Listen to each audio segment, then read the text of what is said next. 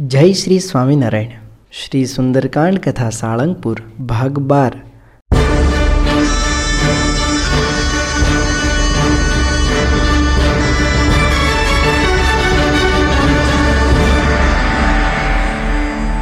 સ્વામિનારાયણ ભગવાન.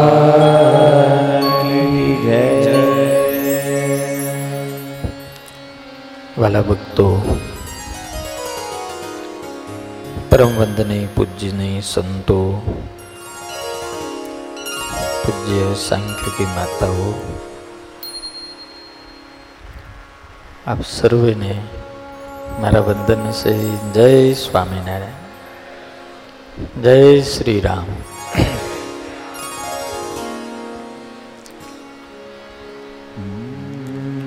અદ્ભુત સુંદરકાંડની શ્રાવણ માસમાં કથા. આજે ભગતે કીધું બાર દિવસ પૂર્ણ થયા.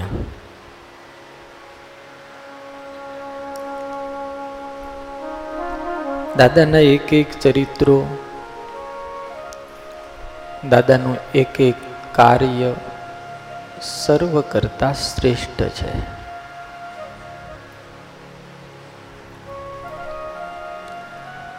શ્રેષ્ઠ છે એનું કારણ માત્ર એક છે. એનું કામ નિસ્વાર્થ છે. જ્યાં અપને સ્વાર્થ કી કોઈ દુર્ગંધ નહીં હૈ. એને પોતાનું નામ નથી કરવું. એને પોતાનું કામય નથી કરવું. એને એમાંથી કાંઈ જસ મળી જાય એવી પણ કામના નથી. હું મોટો થઈ જાવ એવી પણ એના અંતરમાં ઈચ્છા નથી. લક્ષ્ય માત્ર એક છે. કે મારા રામ રાજી થાય.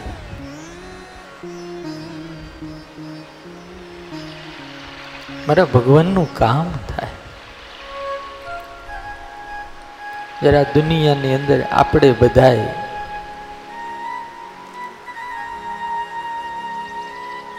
કાંઈ પણ કરીએ છીએ, તો એની પાછળ આપણે પૂરેપૂરું વળતરની આશા રાખીએ છીએ.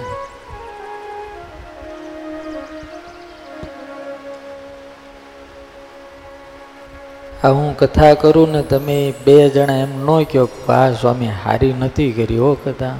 તોય મને ન ગમે એમ. કહો ને? આ બહુ હારી કરો છો. તો મજા આવે એમ. બીજું કાંઈ? એવું હોય બધું. કંઈક વાત આવે ને તમે તાળી પાડો તો આમ ગમે. કારણ? કામનાઓથી ભરેલા છીએ આપણે. ઈચ્છાઓથી ભરેલા છીએ આપણે. માનથી ભરેલા છીએ. દાદાને કોઈ તાળી પાડે તોય ભલે ન પાડે તોય ભલે ને કોઈ કાંઈ કહે તોય ભલે ન કહે તોય ભલે દાદા તો અપની મસ્તી મેં મસ્ત રહેને વાલા હૈ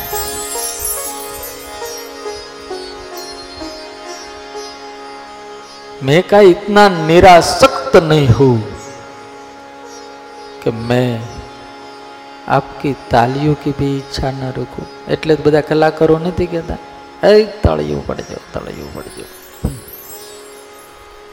હા આ લોકો વગાડે છે અને જો આપણે બિરદાવીએ નહીં આપણે નગુણા કહેવાઈએ ન બિરદાવીએ તો પણ બિરદાવીએ નહીં તો એને એમ થાય કે એક કિન ખબર નથી પડતી ખોટી વાત છે કેટલું મસ્ત વગાડે રિયલ મસ્ત વગાડે બધાએ એટલે ભગવાને કહ્યું છે કે કોઈ પણ કાર્ય હોય તો એના સદગુણના વખાણ કરવા, એને પ્રોત્સાહિત કરવા. પણ એ સમાજનું કામ છે. પણ જે કરતો હોય એને એ ઈચ્છા રાખવી એ દુઃખરૂપ છે. હનુમાન દાદા એક એવું વ્યક્તિત્વ છે કે જ્યાં કોઈ પણ કાર્ય કર્યા પછી કોઈ પણ અભિપ્રાયની પણ ઈચ્છા રાખતા નથી.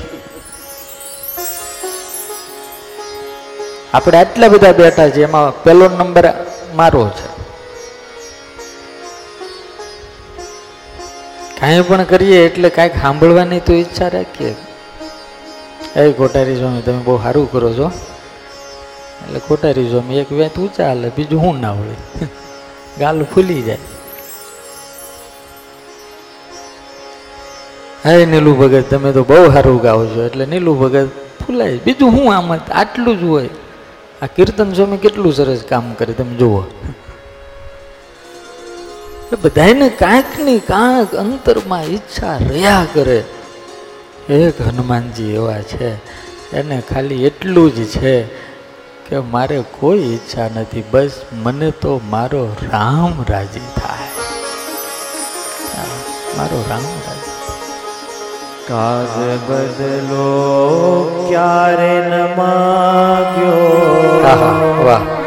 કોરસ મુખથી ન ભાખ્યા કેટલું અદભુત આ ક્યારે ન માગ્યો?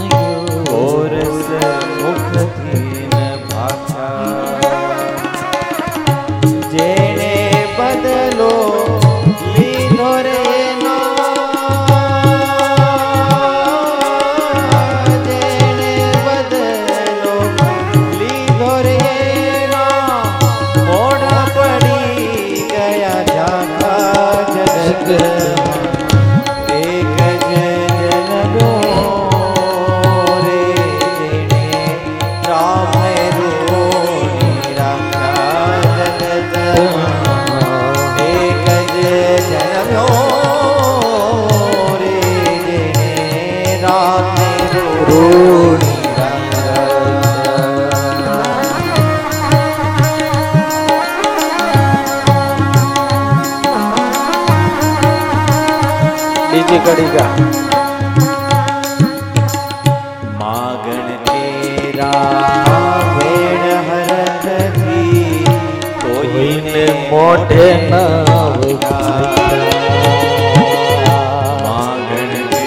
માંગણા કેરા. એ સમજાય છે છોકરાઓ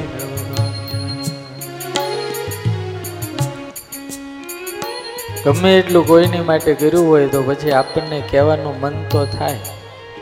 આશા તો રે. પણ દાદા કેટલું મસ્ત કવિ કાક કહે છે. રામના આટલા કામ કર્યા, પણ કોઈના મોઢે એને ક્યારેય કીધું નહીં કે મેં આમ કર્યું.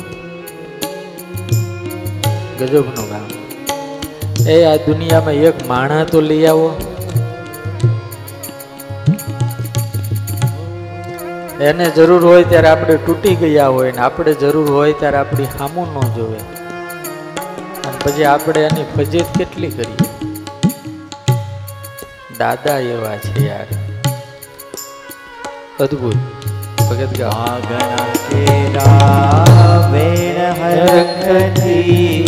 કોઈને મોઢે નવ ભાખા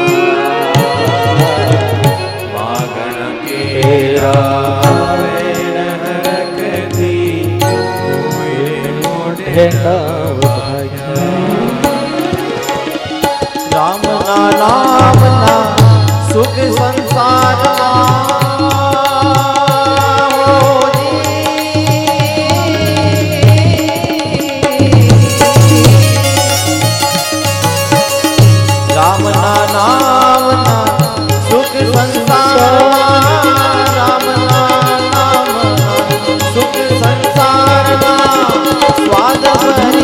Santa Santa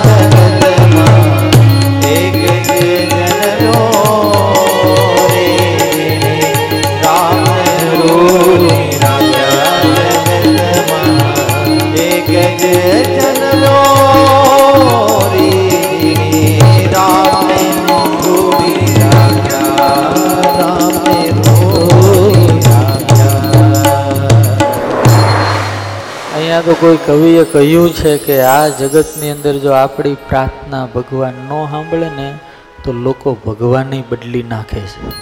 હા એ દાદા અદ્ભુત છે. અને એટલે જ ગઈકાલે કહ્યું હતું ને, બધાને ગમે છે. હનુમાનજી મહારાજ, બધાને ગમે. રાક્ષસોને ગમવા માંડે. તો આપણને તો ગમે.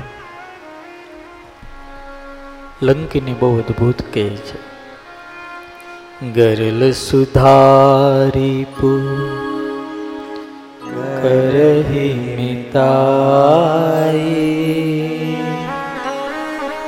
ગોપદ સિંધુ અનલ શીતલાઈ ગરુડ સુમેરુ રેનુ સમતાહી. ગરુડ સુમેરુ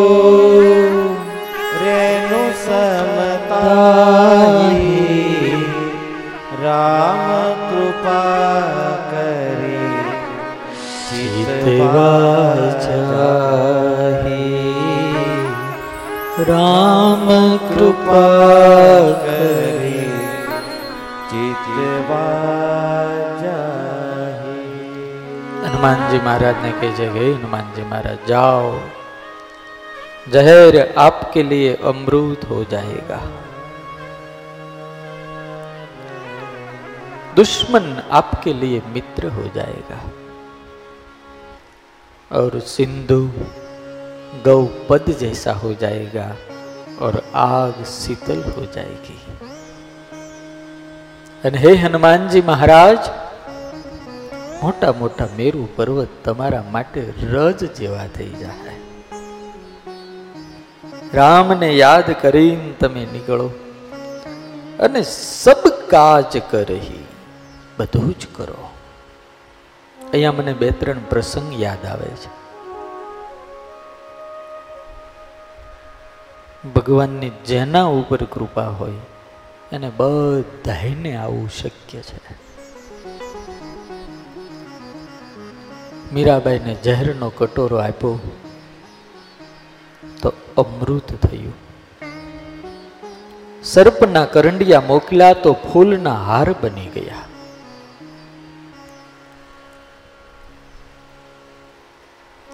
પ્રહલાદજીને આગમાં બાળવામાં આવ્યા. તો આગ શીતળ થઈ ગઈ. પ્રહલાદ તો ન બળ્યા. તમે કલ્પના કરો કે ભક્તની ઉપર ભગવાનની કૃપાનો ચમત્કાર ક્યાં સુધી અસર કરે છે? એનું વસ્ત્ર પણ ના બળ્યું. સમજાય છે ને? શરીર ઉપર તો પરમાત્માની કૃપા હોય, પણ પ્રહલાદ જે વસ્ત્ર ધારણ કરીને અગ્નિમાં બેઠા હતા વસ્ત્ર પણ ના હળી આનો ધર્મ છે અગ્નિમાં હળગી જવાનો. આનો સ્વભાવ છે.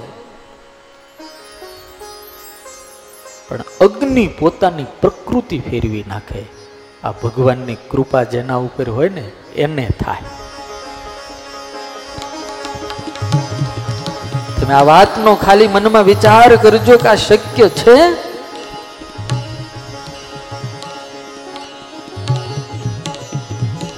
હા, અમારા ગોઠવ ગામના કડવા ભગત.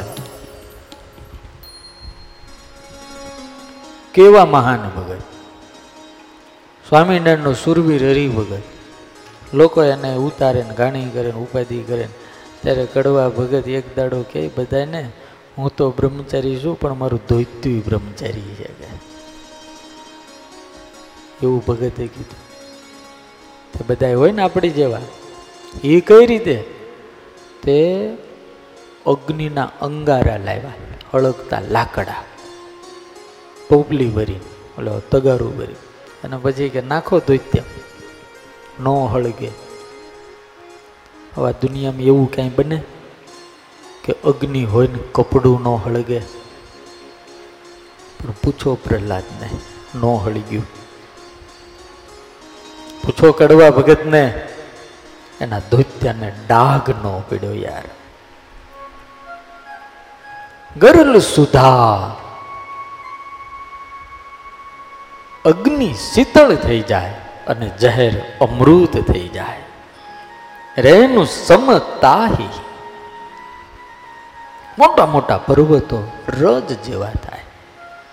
આ ઘણી વખત વિચારીએ છીએ ને ત્યારે આવું મગજમાં ના ઉતરે કે ભગવાન પોતાના ભક્તને કઈ રીતે બચાવે છે.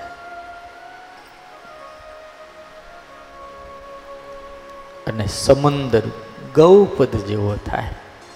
હનુમાનજી મહારાજ એક જ છલાંગ મારી સામે પાર નીકળી ગયા. આ તો સીતાજીની શોધ લેવા ગયા ત્યારની વાત છે. પણ તમે કલ્પના કરો કે સંજીવની ઔષધિ લેવા ગયા ત્યારે એની સ્પીડ કેટલી? એની છલાંગ કેવી? અહીંયાથી ઠેઠ, દક્ષિણના છેડેથી ઠેઠ, ઉત્તરના છેડે પહોંચ્યા. એમાં તો એક જ છલાંગે ત્યાં પહોંચી ગયા, વિચાર કરો ને, ત્યાંથી પાછા એક છલાંગે અહીંયા આવી ગયા. એટલે આણે જે સિંહિકાએ લંકીની કીધું કે સમંદર ગોપદ જેવો થઈ જાય.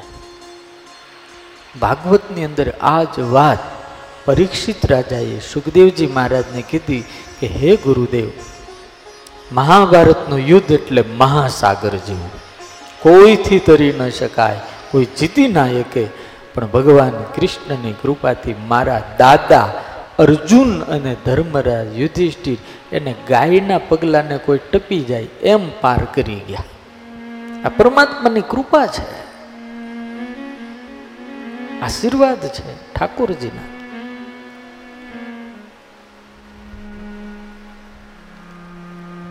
કુંડાલના કલા ભગત. સ્વામિનારાયણ સંપ્રદાયનો પ્રસિદ્ધ પ્રસંગ છે. નિષ્કુળાનંદ સ્વામીએ ભક્ત ચિંતામણીમાં એનો પરચો લખ્યો છે. કેટલો અદ્ભુત. એક ભક્ત ભાવિક છે ભલો. રહે કુંડાલે, નામ છે કલો. કલો ભગત એનું નામ. ભોળો માણા. સ્વામિનારાયણનો ચુસ્ત ઉપાસક મોટું તિલક કરે કંઠી રાખે હાંજ સવાર ભજન કરે, રોજ પૂજા કરે. સ્વામિનારાયણનો થયો એટલે ઉજળો થયો ને સુખી થયો, એટલે બીજાને ગમ્યું નહીં. કારણ કે સ્વામિનારાયણના હોય તો એને દારૂ, માંસ, આ તે બધું ઓછું ભાવે. આગા હોય, એટલે બીજાને ભાવ્યું નહીં. કરે કૃષિ કણ બેનું કર્મ, પાળે સત્સંગ ના જે છે ધર્મ. ખેતીનું કામ કરે. હવે બીજા જે પરિવારના આજુબાજુના બધા છે ને, એને કલા ભગતની જમીન દબાવી દીધી. આ જમીન દબાવવાનું તો પહેલેથી હાલ્યું આવે. હા. બળિયા હોય એ નિર્બળને દબાવી દે. અને કલા ભગતે દરબારમાં જઈને વાત કરી કે, બાપુ ગામધણીને કે મારા હગાવાલાએ મારી જમીન દબાવી દીધી છે. કંઈક કૃપા કરો. પણ નિષ્ગોળાન સ્વામી કે પણ લોટેલા જ ભરી તિયા તેને કરી રાયે ન કરો નિયા. પણ આવા લોકોએ ત્યાં જઈને લાંચ દઈ આવ્યા. રિશ્વત અને લાંચ પહેલેથી હાલી આવે. આદિકાળથી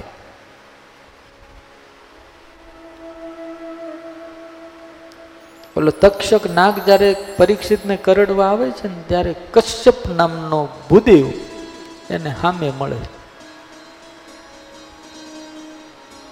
ઓલાએ કીધું કે, તું શા માટે જાતે કે હું તક્ષક કે હું એને કરડવા જાઉં છું? તમે? કે, હું તમે જે કરડશો અને એનું જે ઝેર છડશે એને ઉતારી નાખીશ. એટલી તાકાત કે, હા? કે દેખાય એટલે તરત એને એક વડલાને ડંખ માર્યો.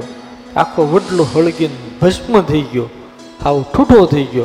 અને આ બ્રહ્મ દેવતાની તાકાત એટલી હતી કે એને જળ લઈને, મંત્ર લઈને, આમ કરીને આમ પાણી છાંટ્યું. તો જેવો હતો એવો ને એવો લીલો થઈ ગયો. તક્ષકને એમ થયું કે આપણું કાંઈ હાલશે નહીં. ભાગવતમાં ચોખ્ખું લખ્યું છે. એને જે જોતું હતું એ તક્ષક નાગે આપી દીધું ને ઓલા ત્યાંથી પાછા રવાના થઈ ગયા. આદિકાળથી આ કાર્યક્રમ હાલ્યો આવે. આપણે એમ કઈ કહીએ કે કરપ્શન બંધ કરો કરપ્શન બંધ કરો. એમ કઈ મોટા મોટા મોઢા થઈ ગયા હોય ખાવામાં. એ કેમ બંધ કરે યાર?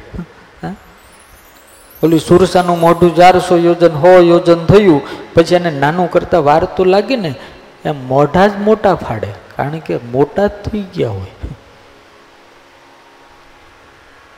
સુરસાને હનુમાનજી મહારાજે કીધું કે તું અહીંયા મને ખાશું તો હું રાવણને જઈને કહી દે, તમારા માણસો ખાય છે. તો કે વાંધો નહીં, કહી દીજો, અમે એક મોઢે ખાય એ તો દહ મોઢે ખાય. કહી જ દેવું. એટલે અહીંયા નિષ્કુળાન જમી લખે, પણ લોંઢેલા જબરીતિયા તેણે કરી રાય ન કરો નિયા. એને ન્યાય ન કર્યો. પછી ભગતે બહુ જ્યારે કીધું ને ત્યારે બધાએ ભેગા થઈને એવું કીધું કે તું એક કામ કર, તારી જમીન છે એ ખબર કેમ પડે? તો કે મારી છે, હું વર્ષોથી આવું છું, મારા બાપ દાદાની છે. કે તું ખોટો છો? તો કે તમે કયો એ પરીક્ષા આપો? તો એક કામ કર, લોઢાનો ધગધગતો ગોળો હાથમાં પકડ. અને બધા આવ્યા ખેતરે. લોઢાનો આવડો મોટો ગોળો અગ્નિમાં તપાયો તપાયો તપાયો તો કેવો? કર્યો તપાવી લોહનો ગોળો લાલ, કરે સાચો હો તો લઈ ચાલ. લાલ જોડ થઈ ગયો. હવે ક્યારેક પુડલા બનાવતા બનાવતા હાથ અડી જાય તવીને. કેમ થાય? રાડ નીકળી જાય. લાલ જો લોઢાનો ગોળો ઓલા બધા ક્યાંક આને લઈને હાલ અને તારી જેટલી જમીન હોય એટલી માપી લે. ભગતે ભગવાનને પ્રાર્થના કરી, પ્રભુ, કૃપા કરજો. અને તરત ભગવાન પ્રગટ ધ્યાન માથે હાથ મૂકીને કીધું, કલા મૂંઝા છો હું? હું તારી હારે છું. હા, હું તારી હારે છું? લે મૂંઝા. આમ કરીને લોટાનો ગોળો જેમ પાણીનો ખોબો ભરે ને એમ બદલી લીધો, હાથમાં લઈ લીધો. અને ભગત સ્વામિનારાયણ સ્વામિનારાયણ સ્વામિનારાયણ કરતા આખા ખેતર ફરતો આંટો માર્યો અને ધરતીની ઉપર હેઠે મૂક્યો. ત્યાં તો નિષ્કુળાન સ્વામી કહે કે ત્યાં લીલું ઘાસ હતું ને, ઈ તેન બળીને ખાખ થઈ ગયો. આટલો ગરમ લોટા. બધાએ કાળા મોઢા કરીને ગયા. બાપુએ જમીન કલા ભગતને કીધું હારું, આ તમારી છે. પણ એ વખતે ભગત તો ભગત હતા, નકર જો કીધું હોત તો એને કયો લઈને હાલે? તો ખબર પડે. કોઈએ કીધું કે ભગતે એનું જ ખેતર માપ્યું, થોડુંક વધારે લઈ લીધું હોત તો. તો એવાની સહાય કઈ ભગવાન ન આવે. પણ અહીંયા હનુમાનજી મહારાજની માટે અગ્નિ, કારણ કે અગ્નિ પરીક્ષા થવાની છે ને હનુમાનજી મહારાજની, અગ્નિ શીતળ થઈ જાય. આવા તો આનંદ પ્રસંગો છે કે ભગવાને અગ્નિની રક્ષા કરી હોય. વડોદરાના રામચંદ્ર વૈદ, એનું ઘર હળગતું હતું ને ભગવાન જગાડી ગયા જાગો ભગત. જેની ઉપર પરમાત્માની કૃપા છે. અહીંયા ભગવાન કૈલાસપતિ કહે છે કે, હે ભવાની, હનુમાનજી મહારાજને કીધું કે તમારા માટે અનલ શીતલાહી. અગ્નિ શીતળ થાય. અને પછી દાદા, અતિ ગુરૂપ ધરેવું હનુમાના. પૈઠાનગર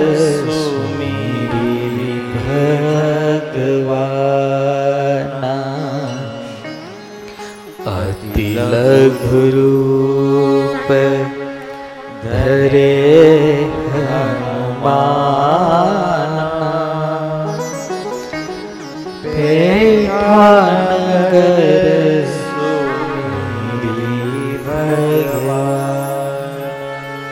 અતિ લઘુરૂપ પહેલા ધર્યું તું મશક સમાન। મશક એટલે મચ્છર જેવડું રૂપ ધારણ કરીને નીકળે કોઈ સાધુને કોઈએ પૂછ્યું કે મચ્છર જેવડા થઈ ગયા, તેની વીટી ક્યાં ગઈ? રામાયણના એક બહુ મહાન સંત છે, હું એની કથા સાંભળું છું.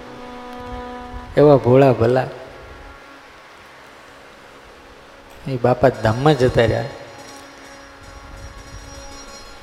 કે, મેરે પાસ આયા કો મુજે પૂછા કે, વીટી કા ક્યાં હુઆ હોગા? स्वामी जी ने जवाब हुआ रहे कि पहले बहुत बड़े बड़े लोग रहते बहुत बड़े बड़े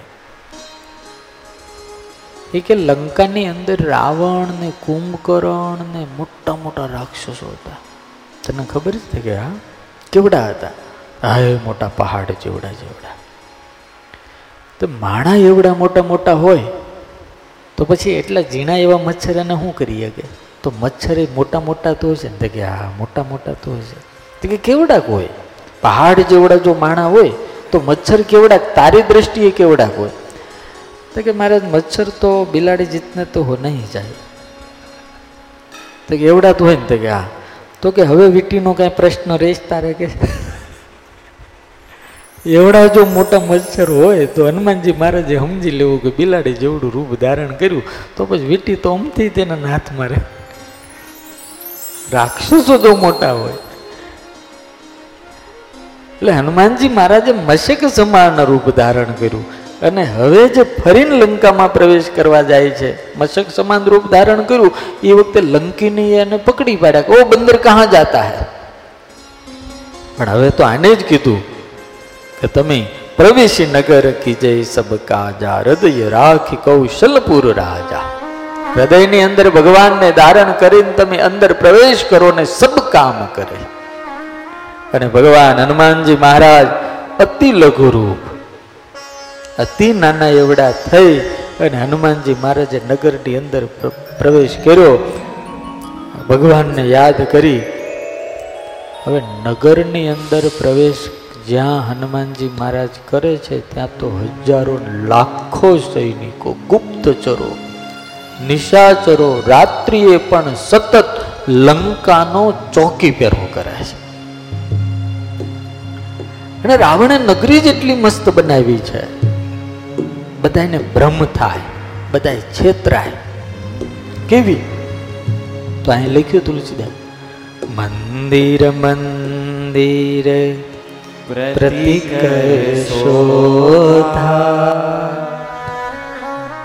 દેખે જહાં જહાં અગણિત જોધા. મંદિર મંદિર પ્રતિક શોધા દેખી જહાં જહાં અગણિત જોધા મંદિર મંદિર પ્રતિકર શોધા મંદિર મંદિર પ્રતિકર શોધા દેખે જહાં અગણિત જોધા દેખે જહાં અગણિત જોધા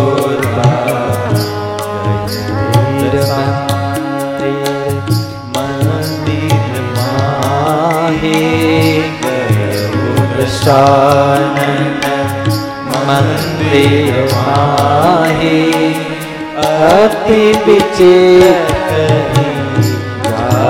સુનાહી અતિ વિચિત્ર જાત હનુમાનજી મહારાજે એમ કહેવાય છે કે મંદિર મંદિર પ્રતિકર શોધા આખી લંકા મંદિર જેવી બનાવી હતી. એ ઝરૂખાન ઘુમ્મટ ને શિખરો હનુમાનજી મહારાજ વિચાર કરે, આટલા મંદિર તો મેં ક્યાંય જોયા જ નથી. અહીંયા આટલા બધા મંદિર? વિશ્વકર્માની બનાવેલી એટલી સુંદર નગરી હતી કે લોકોને એમ થાય કે બધા મંદિર છે, પણ મંદિર નહોતા. મંદિરના નામે વિલાસ અને વૈભવોના ભવન રાવણે ઊભા કર્યા હતા. એક ઘરની અંદર જઈને હનુમાનજી મહારાજે શોધખોળ ચાલુ કરી. અહીંયા તુલસીદાસજી તો રામાયણની અંદર લંકાનું વર્ણન કે લંકામાં હનુમાનજી ક્યાં ક્યાં ફર્યા, એ કાંઈ નથી લખતા. પણ વાલ્મીકી ઋષિ બહુ ઝીણવટભર્યું લખે. આમાં ખાલી એટલું એટલું લખ્યું કે મંદિર મંદિર પ્રતિઘર શોધતા. એક એક ઘરની અંદર જોઈને હનુમાનજી મહારાજે જોયું અને એને જોયું હું, તો દેખે જહાં તહાં અગ્નિત જોતા. હવે મોટા મોટા જાણતા યોદ્ધાઓ બાળ્યા પણ વાલ્મીકી ઋષિ જે લખે છે, એ હું તમારી પાસે ઓરિજિનલ જે છે એ વાંચું. આપણને ખ્યાલ આવે કે લંકા કેવી હતી અને હનુમાનજી મહારાજે ક્યાં ક્યાં માતાજીને શોધ્યા છે? કપિકુંજર પવન પુત્ર ત્રૈલોક્ય વંદનીયા માતા, જાનકી કે દર્શનાર્થ અત્યધિક વ્યાકુલ ઓર ચિંતિત થે ચિંતાય હતી અને વ્યાકુળતા હતી. इस कारण वे विकट असुरों से छिपते हुए विचित्र पुष्पमय आभरणों से अलंकृत लंका के प्रमुख स्थलों को अत्यंत सावधानी पूर्वक देखने लगे આખી લંકાને રોજ બધાય ફૂલથી શણગારતા રાવણ વૈભવી ને વિલાસી બહુ હતો, કોઈને કાંઈ કમાવા જવાની જરૂર હતી ને, એ બધા મોજ મોજ ને મોજ જ હતી. કોઈ ક્યારે બીમાર પડતું જ નહોતું, ત્યાં કોરોના આવતો જ નહોતો. અત્યારે આમ જો જોઈએ ને તો રાવણના રાજ્યની અંદર રાક્ષસો જેટલા સુખી છે ને, એટલા તો આપણે સ્વતંત્ર દેશમાં નથી સુખી નીતિ પ્રવીણની કથામાં વાત કરી હતી, રાવણને ત્યાં હારામાં હારો ડોક્ટર સુષેણ નામનો વૈદ હતો, પણ ક્યારે કોઈ બીમાર જ નહોતું થતું. એક જ ડોક્ટર હતો આખા દેશમાં, એક જ, પણ ક્યારે કોઈ બીમાર જ નહીં.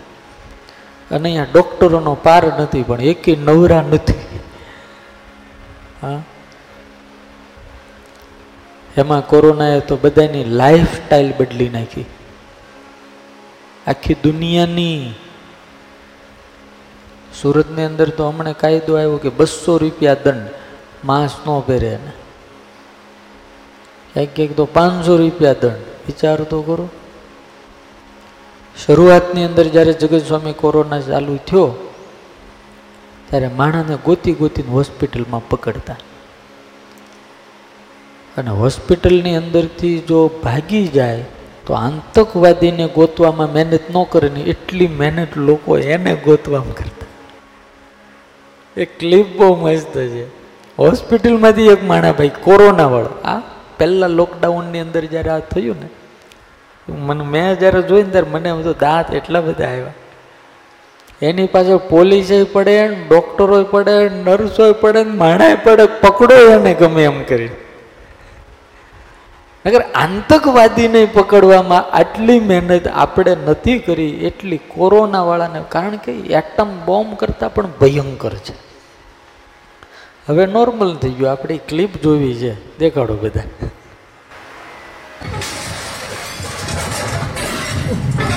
જો આ ભાઈ કોરોના વાળા છે.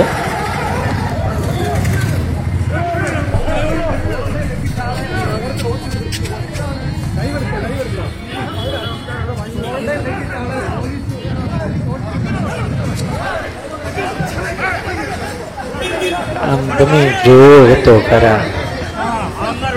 બાંધી દીધો, બોલો. પગ બાંધી દેવા પડ્યા.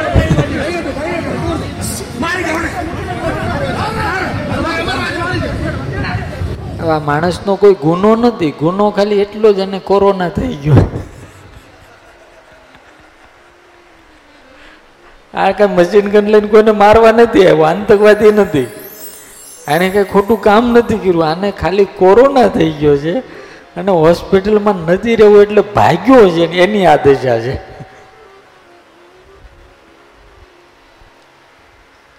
રાવણની લંકાની અંદર કોઈને રોગ નહોતા થતા આમ ધન્યવાદ તો દેવા જ પડે ને એને, કે એને પોતાની પ્રજાની માટે વ્યવસ્થા કેટલી મસ્ત કરી. કારણ કે એ વખતના રાક્ષસો પણ લંકાની અંદર ગંદકી નહોતા કરતા. ખાઈને જઈને ત્યાં નહોતા નાખતા એટલું મસ્ત લખ્યું છે લંકાનું વર્ણન એટલી સુગડ અને સ્વચ્છ હતી નગરી રોજ પુષ્પોથી શણગારવામાં આવતી હતી प्रमुख स्थलों पर उन्होंने हनुमान जी महाराज अत्यंत सावधानी पूर्वक देखने लगे नगर के मध्य भाग में उन्होंने रावण के बहुत से गुप्तचर दिखाई दिए ગુપ્તચર તો તમામ દેશોની અંદર હોવા જ જોઈએ રાવણની પાસે બહુ ગુપ્તચરો હતા इसके अतिरिक्त उन्होंने एक लाख सशस्त्र रक्षकों रावण के अंतपुर में अंतपुर के अग्रभाग में अत्यंत सावधानी के साथ स्थित देखा એક લાખ સૈનિકો માત્ર રાવણનું જે રાજભવન હતું એની રક્ષા કરનારા હતા રાત્રિ દિવસ એક અને સશસ્ત્ર અને અતિ સાવધાની પૂર્વક. હવે રાવણને ખબર છે, કોઈ શત્રુ આવવાનું નથી, તોય તેને આટલો કડક ચોકી પહેરવો છે.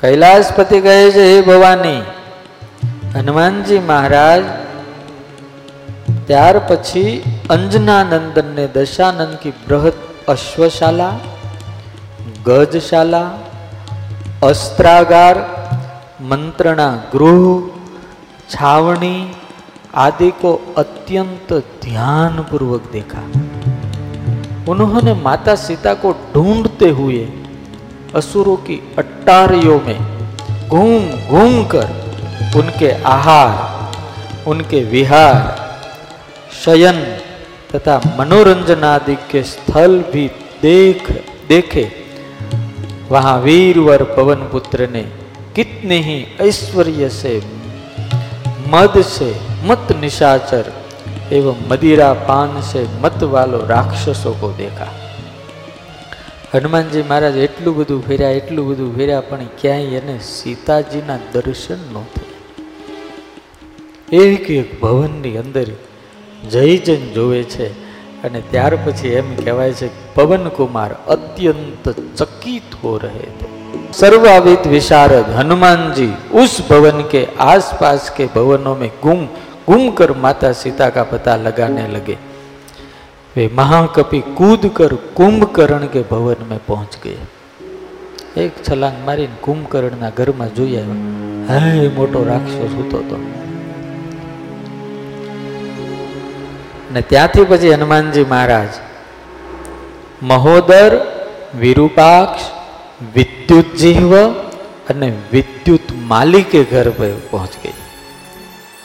અસુરો કે અમિત સંપત્તિ એવા મહાન વૈભવ દેખતે હુએ નિર્ભીક હનુમાનજી બી ઉછલકર વજ્રદ્રંશ શોક તથા બુદ્ધિમાન સારણ કે ઘર પહોંચ્યા.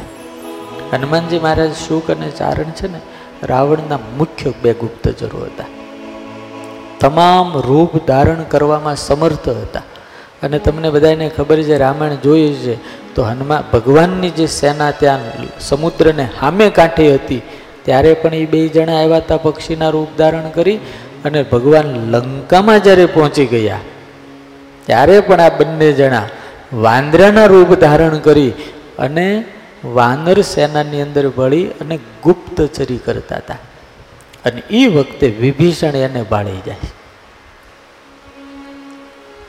સમંદરના હામે કાંઠે પણ અને અહીંયા આવ્યા ને ત્યારે પણ આ બે એ શુક અને ચારણ અને પછી તો એને ભગવાનની ઓળખાણ થાય. રાવણ પાસે જાય છે. રાવણને સમજાવે છે કે મહારાજ, એ તો સ્વયં પર બ્રહ્મ હૈ. આપ ઇનકે શરણ મેં ચલે જાય પણ રાવણ સમજતો નથી.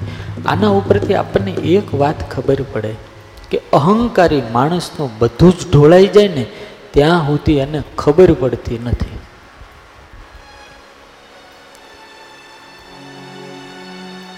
નમી નાયકે અને નમી નાયકે એટલે એના પતન સિવાય બીજો કોઈ રસ્તો જ નથી હોતો. કોઈ પણ વ્યક્તિ આજની પરિસ્થિતિ પણ તમે જુઓ ને, તો જે નમી નથી એ ક્યાં? એનું જ પતન છે. રાવણ નમી નાહી ગયો. બધા જ મરી ગયા. કુંભકર્ણે આવીને સમજાવો અરે તું જગદંબાને લઈ આવ્યો? માને? અપહરણ કરીને? તુને બહુ બડી ગલતી કી બહુ બડા પાપ કિયા પણ રાવણ પાછો ન વળ્યો. અને પછી હનુમાનજી મહારાજ એમ કહેવાય છે કે દશાનંદના ઘરમાં ગયા. અને એનો ઉલ્લેખ તુલસીદાસજી અહીંયા કરે છે. ગયું દશાનન મંદિર અતિ વિચિત્ર કહી જાત સુનાહી ગયું દશાનન મંદિર અતિ વિચિત્ર કહી જાત હનુમાનજી મહારાજ રાવણના ભવનની અંદર જ્યારે જાય છે ત્યારે રાવણના ભવનનું વર્ણન એક દોઢ પાનામાં છે. એવડું મોટું ભવન છે. એવડા મોટા કક્ષો છે. એવડા મોટા ઢોલિયાઓ છે. હે સરસ મજાના ફરતી બાજુ નાના નાના દીવડાઓ જલે છે. કોઈ સ્ત્રી વીણા વગાડતી વગાડતી એમ નામ દારૂ પીને મસ્ત થઈને હોઈ ગઈ છે. વાલ્મીકી ઋષિ તો આખું વર્ણન કરે છે. હનુમાનજી મહારાજ એકદમ લઘુ રૂપ ધારણ કરીને એક એક વ્યક્તિને, એક એક સ્ત્રીને નિરીખીન જોવે છે.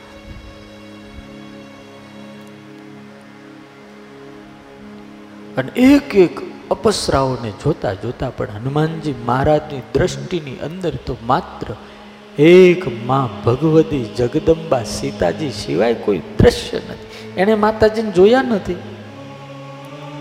પણ હનુમાનજી મહારાજ બુદ્ધિશાળી છે, ચતુર છે એટલે તરત એને એમ થાય કે માં આવી રીતે ન હોતા હોય.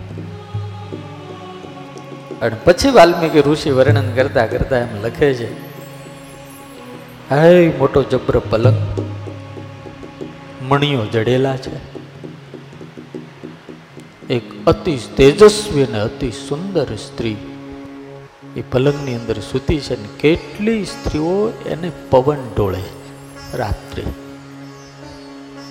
રાવણ પણ હે મસ્ત થઈ અને એમાં સૂતો છે. હનુમાનજી મહારાજને એમ થયું કે માં તો તેજસ્વી જ હોય, અતિ સુંદર જ હોય. અને જોતાની સાથે એક ક્ષણ એમ થયું કે આ ભગવતી જાનકી હશે? વાલ્મીકી ઋષિ એનું વર્ણન લખે છે અદ્ભુત. અને મનમાં એમ થયું કે, ના, મેં સીતાજીના દર્શન કર્યા, સીતાજીના દર્શન કર્યા, તો હનુમાનજી મહારાજ મસ્તીમાં આવી જાય છે. કૂદમ કૂદ કરે છે. પણ ત્યાં જ બુદ્ધિશાળી છે ને, ચતુર છે ને, એટલે તરત જ અંતરમાંથી એક ઊંડો વિચાર આવે કે, ના, જાનકી આવી રીતે હુતા ન હોય નિરાતે એ તો રામના વીરની અંદર એના મોઢામાંથી રામ રામ રામ નીકળતું. હનુમાનજીની જગ્યાએ કોઈ પણ જો બીજો આવ્યો હોત, સીતાજીની શોધ કરવા, તો રાવણની માયા અને રાવણનું કપટ અને રાવણના છળની અંદર હોય સો ટકા ફસાઈ જા. શક્ય જ નથી. એને એના ઘર મંદિર લાગે. મંદોત્રી એને સીતા લાગી જાય. પછી હનુમાનજી મહારાજ વિચાર કરે કે ના પણ વાલ્મીકી ઋષિ લખે સ્વયં મંદોદરી હતા અને એના મુખની ઉપર સતીત્વનું તેજ હતું.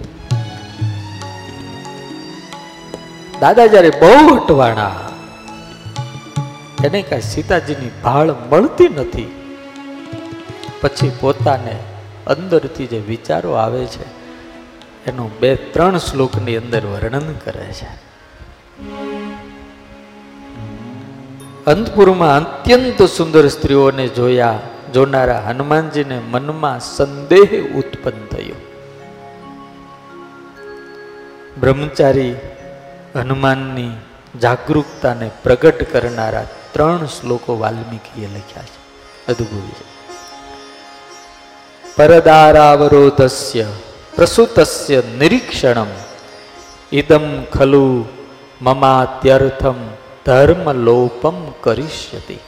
હનુમાનજી વિચાર કર્યો કે આ પ્રમાણે ગાઢ નિંદ્રામાં સૂતેલી સ્ત્રીઓનું નિરીક્ષણ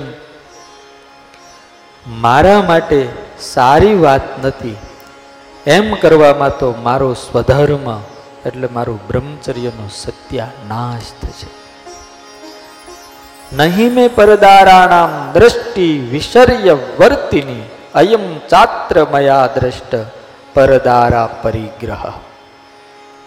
હનુમાનજી મહારાજ વિચાર કરે છે કે મારી દ્રષ્ટિ હજી ક્યારેય પરાઈ સ્ત્રીઓ પર પડી જ નથી.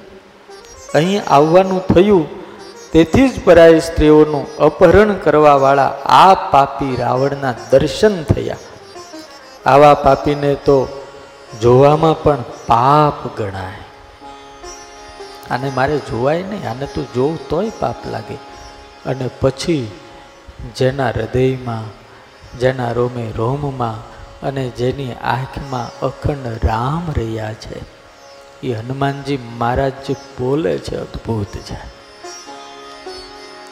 એને પોતાના મનનો જે ભરોસો છે, એના પોતાના ચરિત્ર અને વિચારોની ઉપરની જો વિશ્વાસ છે, એ અદ્ભુત કહે છે. નતુ મે મનસા કશ્ચિત વૈકૃત્યમ ઉપપદ્યતે. આવી હજારો સ્ત્રીઓને હું કદાચ જો તો પણ મારા મનમાં ને તનમાં, બુદ્ધિમાં મારો રામ છે, એટલે મારી આંખમાં કોઈ દાડો વિકાર જન્મે જ નહીં. આ હનુમાનજીની દ્રઢતા છે. કેટલો અદ્ભુત શબ્દો કેટલા. નતું મેં મને સા કશ્ચી મારા મનની અંદર ક્યારેય પણ વૈકૃતમ નપ ઉપપદ્યતે. ક્યારેય વિકૃતિ તો આવે જ નહીં. આ હનુમાનજી નિષ્ઠાને સલામ છે ભાઈ. આપણે આપણે આપણું વિચારીએ. સ્વામિનારાયણ ભગવાન વચનામૃતમાં ઉત્તમ મધ્યમ અને કનિષ્ઠ વૈરાગ્યની વાત કરે છે. દાદાના વૈરાગ્યની પાસે તો બધું હાવ ગૌણ થઈ જાય.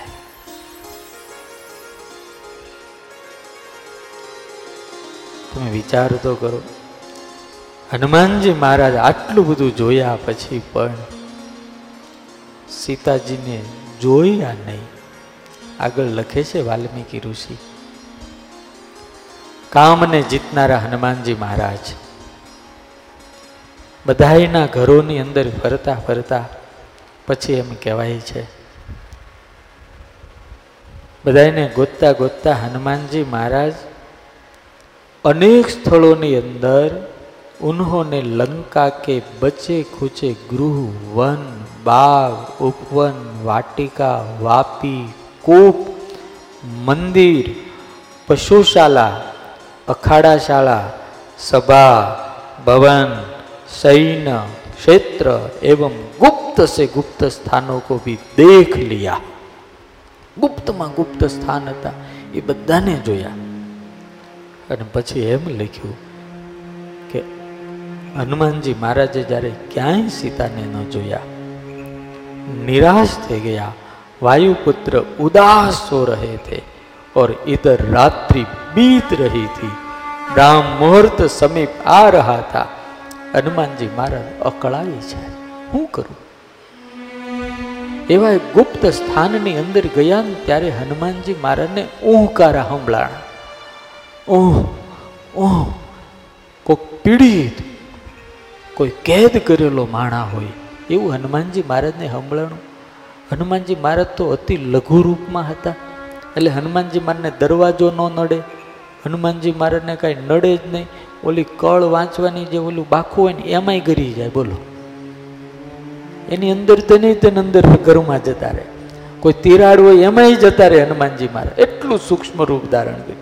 હનુમાનજી મહારાજ અંદર ગયા, ત્યાં તો એક કાળો પુરુષ ઊંધા માથે હાંકળોથી બાંધેલો, મોઢામાંથી લાળ નીકળતી હતી, એવો પોતાને પીડા થતી હતી. ઊંકારા કરતો હતો. હનુમાનજી મહારાજે મોટું રૂપ ધારણ કર્યું. હાથ જોડીને કીધું કે, હે મહાશય, આપ કોણ હે? ત્યારે ઓલો કે, હું સ્વયં શનિ દેવ છું. હા? તો કે, હા, શનિ છું. તો કે, એ હાલત તેરી કિસને કી? કે, રાવણે મને કેદ કર્યો આપ કોણ છો? તે કે, હું પવન પુત્ર હનુમાનજી મહારાજ. અરે હનુમાનજી મહારાજ, મને મુક્ત કરો ને આમાંથી. તમે તો મારા પિતાની પાસે વિદ્યા ભણવા આવ્યા હતા. ત્યારે આપણે બંને હારે રહેતા હતા. પ્લીઝ મને છોડાવો કે. હનુમાન દાદા કે હું તને નાનપણથી ઓળખું છું. તને છોડાવાય નહીં. જો તને છોડાવું તો તું મારી જ માથે ઉભે કે. મને જ હેરાન કર.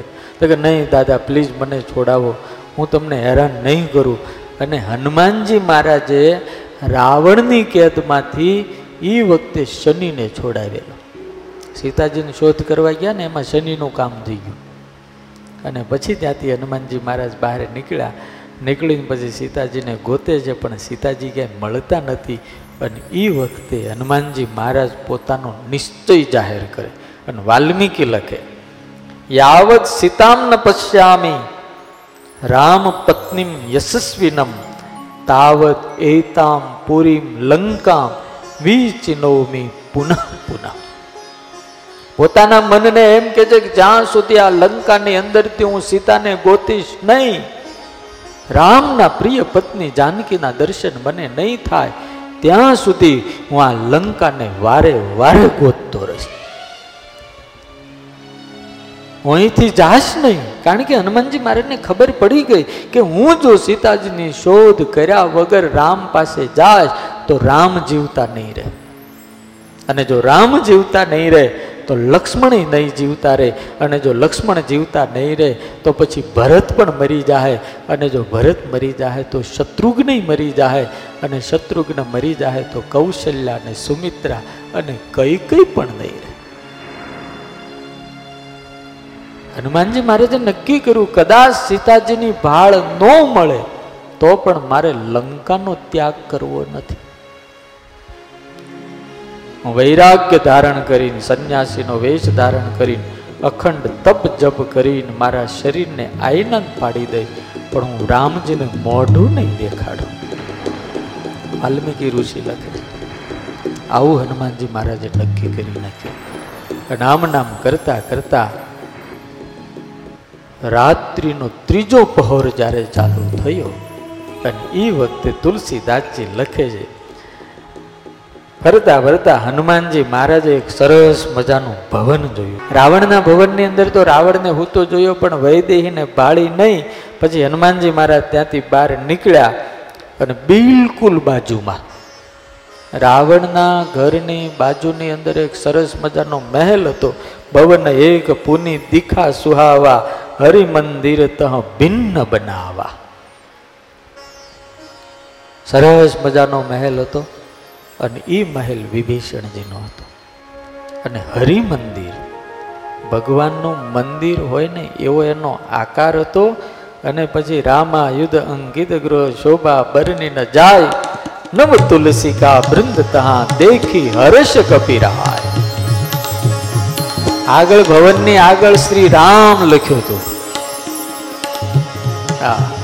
અને રામના આયુધો ચિતર્યા હતા. ભગવાનની મૂર્તિ હતી. મોટો જબર ચોક હતો અને નવ તુલસી વૃંદત. તુલસીના સરસ મજાના વૃંદ એટલે છોડવા હતા. સરસ મજાનો કુંડો હતો. ત્યાં દીવા કરેલા હતા. ત્યાં રોજ પૂજા થતી હોય. એવો હનુમાનજી મહારાજને અણસાર આવ્યો. આના ઉપરથી આપણને ચોખ્ખી ખબર પડે છે કે રાવણના રાજ્યમાં પણ રામની ભક્તિ કરવાની સ્વતંત્રતા રાવણે આપી હતી. આમાં તો આટલું જ લખ્યું છે. વાલ્મીકી રામાયણની અંદર તો સ્પષ્ટ લખ્યું છે. હા, બહુ વિસ્તારથી લખ્યું છે. વિભીષણજી રોજ યજ્ઞ કરતા હતા. રોજ ભજન કરતા હતા, રોજ ભગવાનની પૂજા કરતા હતા અને વિભીષણજી પાક્કા રામ ભક્ત હતા. તો રાવણે કોઈ દાડો વાંધો ઉઠાવ્યો? આપણે આમ રાવણને આમ જોવો તો સલામ કરવી પડે કે પોતાના દુશ્મન અને રાવણ એના ભાઈને એનું ભજન કરવા દે. રાવણના રાજ્યમાં સ્વતંત્રતા છે તો જ કરવા દે, નકર કોણ કરવા દે? હવે એના ઘર ઉપર કોણ લખવા દે શ્રીરામ? આ જાઓ અરબ કન્ટ્રીમાં તમારા ઘર ઉપર લખવા ન દે શ્રી કૃષ્ણ કે રામ કે કાંઈ ન લખવા દે. રાવણ લખવા દેતો હતો ભવન એક પુની દીખી સુહાવા, હરિ મંદિર તહ ભિન્ન બનાવા. બધા જ મહેલો હતા ને એનાથી આખું આનું મકાન અલગ હતું, ભિન્ન બનાવ. ભગવાનનું મંદિર હતું અને રામના આયુધો અંકિત કરેલા હતા. એ ઘરની શોભા વર્ણન કરી શકાય એવી નથી. નવ તુલસીકા બૃંદ તહ દેખી હર્ષ કપીરાય. તુલસીના વન જ્યાં જોયું, સરસ મજાનું મકાન જોયું, તો હનુમાનજી મહારાજને અંદરથી હરખ હરખ હરખ થયો. અને એ વખતે હનુમાનજી મનની અંદર વિચાર કરવા લાગ્યા. લંકાની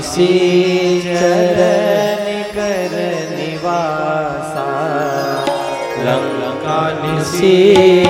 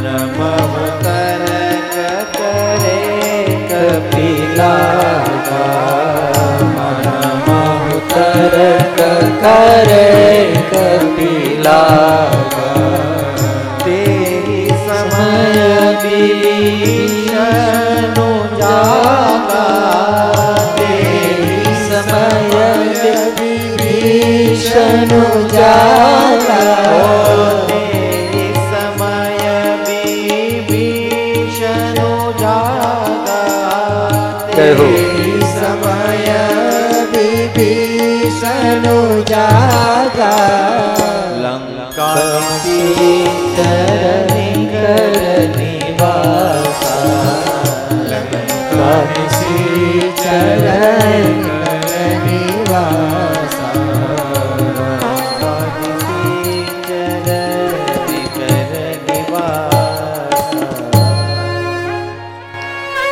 હનુમાનજી મહારાજ મનમાં વિચાર કરે છે આ તો લંકા છે. આમાં નીચેસર એટલે રાક્ષસો સિવાય કોઈનો વાસ નથી. પણ આ મકાન જોતાની સાથે એમ લાગે, ઈહા કહા સજ્જન કર બાસા. રામાયણ આપણને ચોખ્ખું કહે છે કે તમારું મકાન જોઈને કોકને ખબર પડવી પડે કે આ સજ્જન માણસ છે. આ ભગવાનનો ભગત છે. ઘરનું વાતાવરણ જ એવું હોય. દાદા તો અંદર પ્રવેશ કરી ગયા. ફળિયામાં. ચોક મોટો છે, મહેલ મોટો છે, બરોબર, રાવણના દિવાલથી થી એની દિવાલ બિલકુલ બાજુમાં. હે મોટું ભવન છે, રાજમહેલ છે. ભગવાનનું મંદિર પણ એક બાજુ છે ને એક બાજુ તુલસીના કોકેરા છે. હનુમાનજી મહારાજને એમ થાય છે કે અહીંયા તો બધા રાક્ષસો જ છે.